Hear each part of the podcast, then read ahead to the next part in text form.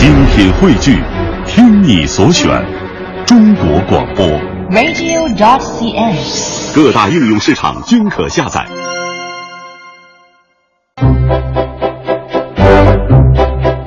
时间来到二十二点三十三分啊！感谢您继续锁定中国之声，收听央广夜新闻，我是张磊。大家好，我是杨洋。呃，那今天在直播间里和我们评说新闻的还有观察员徐冰和彭伟翔。呃，刚才呢我们提到了这个有关于呃教育公平的问题，呃，时间关系没来得及说，哪位老师先讲一下？我先来吧，彭老师啊。这个其实呃，乍听起来这个政策是一个特别好的政策，但是任何的政策都是有导为什么乍听起来？就是因为一说说，哎有五万的这个名额给那些贫困的学生，然后嗯大家觉得这个政策这是扶贫济困，这都是好事情啊。就你你仔细刚刚开始一听，就觉得这事儿是好事儿。那我们讲呢，就是任何的政策都是有导向意义的，就是说政府应该是要对于农村这些寒门的学子。要多给他们机会，我觉得这个初衷是一定是好的，这个是值得点赞的。但是刚才专家也谈到了，嗯、就怕有一些人去把自己的这个私利参与进来，可能有一些甚至现在就开始琢磨着这政策一出台就得得把孩子的户口就搬那儿去了，不是三年吗？对吧？这可能还是硬关系不是很硬的人，但是硬的人可能都用不到做这个东西。现在的问题是，我们要充分的考虑到另外一方面的，就是学生的这个想法是什么？就是你让我上，我就一定要上吗？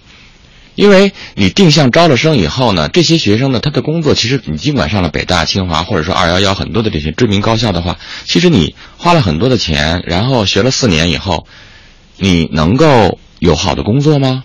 那么对于贫困的家庭来讲，他又负担得起吗？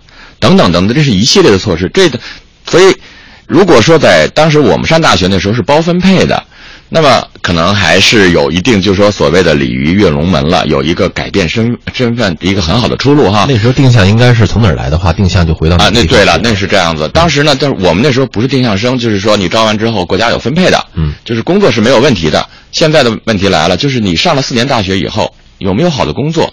所以我们也在节目中提到过，就是说家长说上什么大学啊？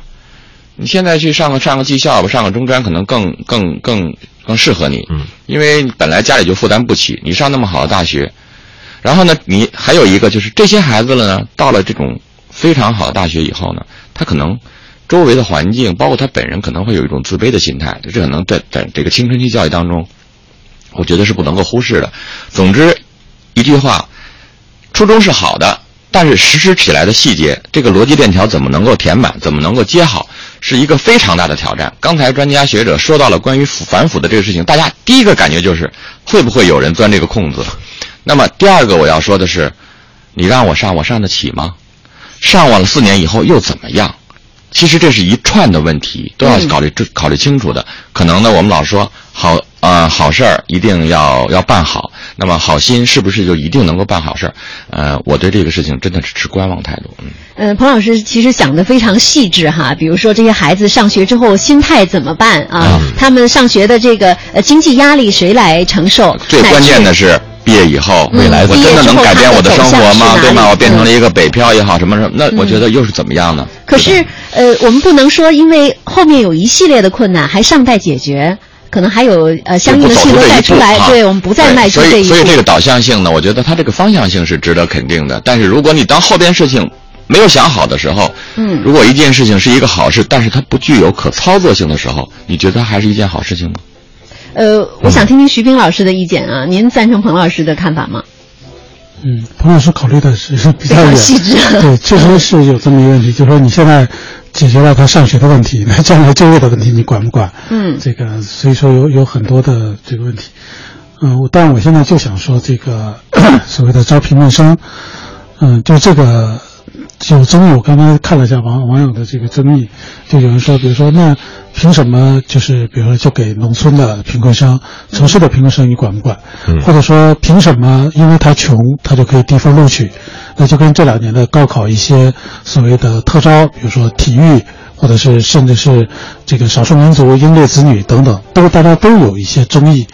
但是这个争议呢，呃，就除了那种比如说有人这个弄虚作假以外啊，我们就说正常的，那是不是应该对这些因为现在农村的所谓的来自寒门的子弟少，就应该给这些寒门子弟一个机会？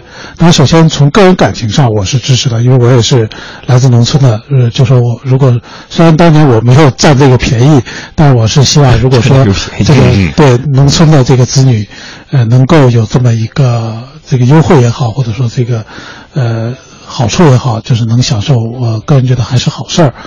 对于这个争议呢，其实这个争论呢，这个早就就有，就是还不是我们国家，就美国的这个也出现过这样的，比如说，呃，这个他美国好像是对于不同的，就因为原来可能都是白人嘛，有钱人，当然这个白人不是指的那种什么西班牙裔，可能指的那些，比如说那个什么英格兰裔的，或者是那些欧洲裔的那些白人。然后呢，他们这个可能占大学里边占了更多的比例。那黑人或者有色人种，嗯，就就有有意见了。那怎么办呢？就比如规定一个比例，比如说规定每个学校黑人必须占多少。那这样的白人就就不乐意了。凭什么呀？他分就是比我低。就你说这个我白人占的比例高，不是因为我有特权，就是我考的分就是高啊。你大家都按分来录取嘛，这公平嘛。那所以说这两年好像在美国这样的争论还是挺多的，包括后来中国人这个也有，因为中国人好像这个这个比较聪明吧，或者比较好学吧。那当然有的人就说，哎，这这学校怎么除了这个犹太人就是中国人？那这这学校都成啥了？就好像就开始限制中国人或者限制亚裔的人种。所以这个就是有一个争议。这个争议呢，其实。就是我们老说这个叫起点公平和结果公平。对，起点公平就是说大家都按照分来，谁谁高就录取谁。我不管你，你你寒门学子你可以好好学啊。谁说有钱又才一定学习好呢？那不是说那个穷人他不更好学吗？所谓的从来什么什么，这个叫什么来着？这个，嗯，好像就说意思就是说穷人的孩子或者说更更更有志嘛，就是早当家。对，所以我觉得。但是另外一个就是结果公平，就是从结果上，就我们需要这个，呃，实际的情况就造成了这种穷人或者比如说有色人种这个上大学的少。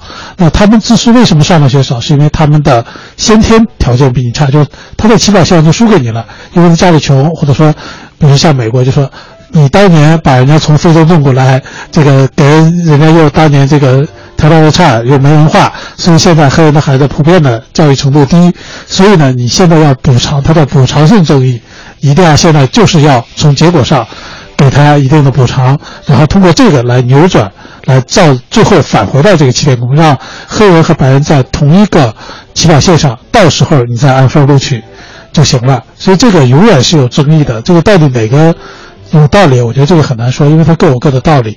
呃，但是我们关心的就是说。他这个这种做法能不能实现他的初衷？嗯，呃，但我觉得实际上有很多的这个做法，简单的这个呃优惠降分是一个方式。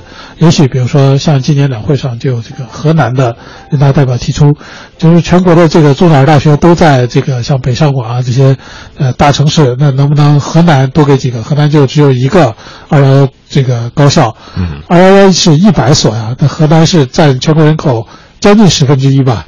他觉得不公平，当然不公不公平的不光是河南，每年这个一到高考，比如山东的说，凭什么呀？我我比你北京高一百多分那这个湖北的什么的，这些也也说安徽的肯定也抱怨，就大家都有这些抱怨，就是能不能把这个，呃，教育资源的分配，呃，或者说包括这个，这个考试的这种方式，因为以前为什么农村的学生上大学的还比较多？我觉得可能是跟考试的方式、考试的内容有一定的关系。呃，当然我们也也可能是应试教育的问题，但我觉得，其实贫困不是学习这个不好的一个理由，因为至少我个人是这么认为。我觉得我也有资格讲这样的话。我觉得我当年这个学习至少不比跟城里人、城里的孩子比，我觉得我没有什么劣势，在学习上我没有什么劣势。虽然可能农村家里条件差一点，或者有的可能家里孩子还需要干农活，但我仍然认为学习不是说有钱就能学习好的。呃，只要你认真听讲和这个刻苦学习，基本上都没有问题。可能，呃，需要反思的还是我们目前的，包括这个农村对于教育的重视。那他现在很多父母，就像刚才彭老师说，他父母已经不不愿意让孩子上大学了，这不是说你你给他优惠不优惠的问题。所以我觉得这个这个问题说起来挺大的，但是对对我也不说哪个对哪个错，但我是觉得，就是要实现这么一个教育公平，可能还有很多的方法。对这样的一个政策出来呢，肯定它是有一定的引导作用的。呃，彭老师，你有什么要补充的吗？我就觉得，刚才他谈到美国的时候，实际上美国人解决了一个问题，比方他谈到什么西班牙裔的，嗯。比方说韩国裔、呃亚洲亚裔的，实际上有美国的很多的大学，他在录取的时候呢，他并不会说是考虑到你的贫困的问题，嗯，他可能会考虑到你的多族裔的问题，因为他要他这个大学能够有各种文化的碰撞和融合，所以他可能会录取一部分非洲的学生，非洲裔的，然后有亚裔的，然后犹太裔的，然后有白人，他觉得这个学校的多元文化是他的一个追求，也可能他是这样宣称的。嗯，那么他，但实际上他确实这样做的。他因为在美国种族歧视是一个非常嗯不得了的一个罪，所以他们在大学录取当中也确实是说，呃，因为他这个关键的问题是大学自主招生。嗯，这个现在我们现在在这条路上走了已已经迈出这一步了。我觉得可能，呃，在这个所谓这个重点中学的这个对贫困生的教育教育方面，如果我们把这个权利更多的放给大学，可能。会更更灵活一些，我相信所谓创新嘛，我觉得可能今年在这个方面都不要搞统一的一刀切，越是一刀切，越是统一的东西，可能倒反而会衍生出来很多我们想不到的问题。嗯，我们说这个教育公平永远有探讨的余地哈，永远有进步的这样的余地。呃，特别感谢两位老师给我们带来的一些海外的一些经验和体会，我觉得同时要感谢徐斌老师给我们带来的励志榜样。